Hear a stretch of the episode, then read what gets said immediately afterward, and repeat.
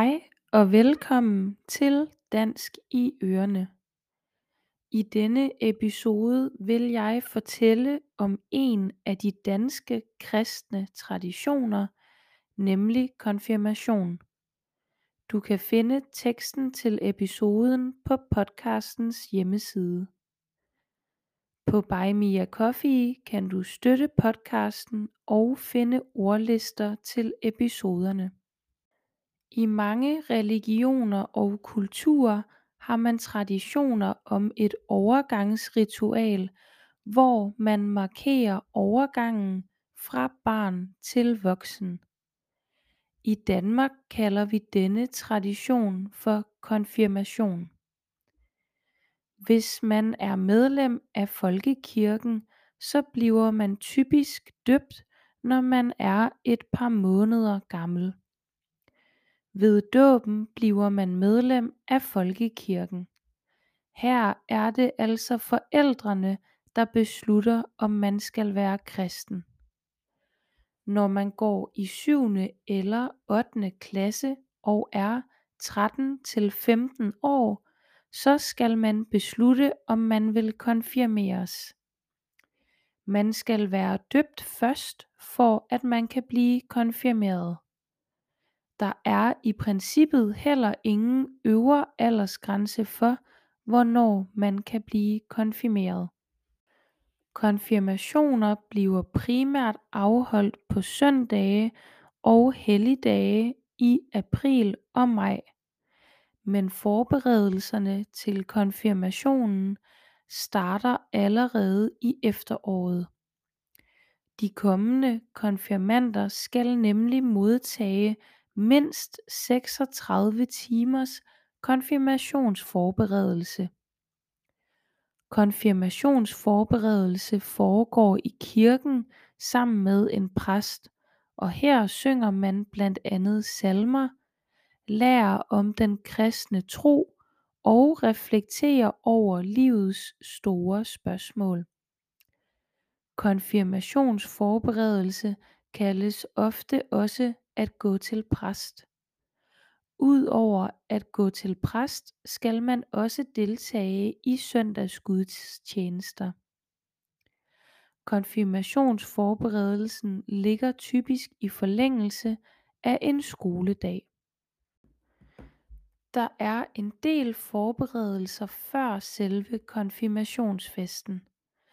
Man skal booke et egnet festlokale, få styr på mad og drikkevarer, sende invitationer til gæsterne og købe tøj til konfirmanden. Selve dagen starter tidligt om morgenen. Drengene tager typisk et mørkt jakkesæt på, mens pigerne skal have hvidt på. De fleste piger bliver konfirmeret i en hvid kjole, men det er også udbredt at vælge en hvid buksedragt eller en flot hvid bluse. Man får sat sit hår og pigerne får lagt makeup. I kirken deltager kun den allernærmeste familie og der er tit begrænsede pladser i kirken. Her afholdes en gudstjeneste hvor der bliver sunget salmer og præsten holder en tale til konfirmanderne. Selve konfirmationen foregår oppe ved alteret. Her velsigner præsten konfirmanden og læser et bibelvers højt som konfirmanden selv har valgt. Når ceremonien i kirken er slut mødes konfirmanderne foran kirken hvor de kan ønske hinanden tillykke og få taget billeder. Herefter skal de ud til hver deres fest. Mange bliver transporteret fra kirken til festen på en særlig måde. Det kan for eksempel være i en unik bil, på hesteryg eller på en flot dekoreret cykel. Konfirmationsfesten kan have alt fra 20 til 100 gæster men det mest almindelige er omkring 40 til 60 gæster. De inviterede er konfirmandens familie og kan også være naboer, forældrenes venner og konfirmandens egne venner. Festen afholdes enten hjemme, for eksempel i stuen eller i et telt i haven eller på en restaurant eller i et festlokale. Nogle laver maden selv, men langt de fleste får leveret mad af et cateringfirma eller får det serveret på restauranten. Til festen spiser man god mad og nyder hinandens selskab. Desuden er der mange festlige indslag, især sange og taler. Forældre, søskende og nærmeste familie og venner har som regel forberedt et festligt indslag hver især og i slutningen af festen holder konfirmanden en takketale, hvor han eller hun takker for gaverne og selskabet. Alle gæster har haft gaver med til konfirmanden. Det er forskelligt hvornår festen slutter. Nogle konfirmationer slutter sidst på eftermiddagen, mens andre fortsætter indtil midnat. Mandagen efter konfirmationen afholdes Blå Mandag. Denne dag fejrer konfirmanderne deres konfirmation med deres skolekammerater. Det er forældrene, der i fællesskab har planlagt programmet til Blå Mandag.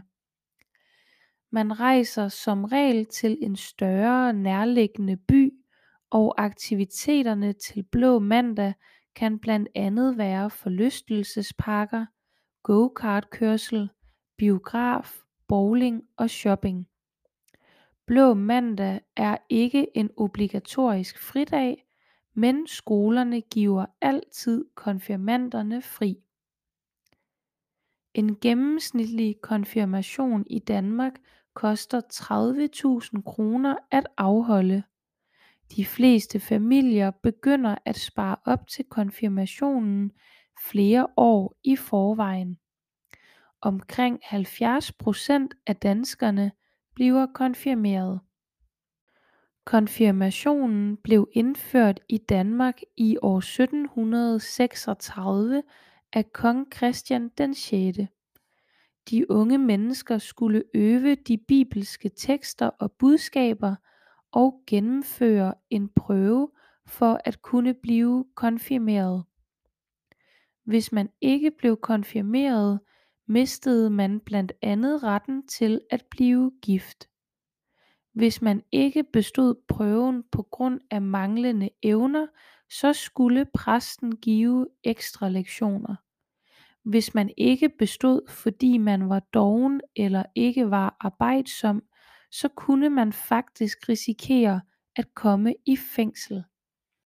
Hvis man ikke er kristen kan man holde en såkaldt borgerlig konfirmation i stedet, altså en ikke-religiøs fejring hvor man markerer overgangen fra barn til voksen. Det kaldes for det meste for en nonfirmation. Så tager man ikke i kirke, men holder stadig en fest med mange af de samme traditioner som en konfirmationsfest. Men det er altså ganske frivilligt og helt op til den enkelte, om man vil holde nonfirmation. Det var alt for denne episode. Jeg håber du er blevet klogere på hvad en konfirmation er.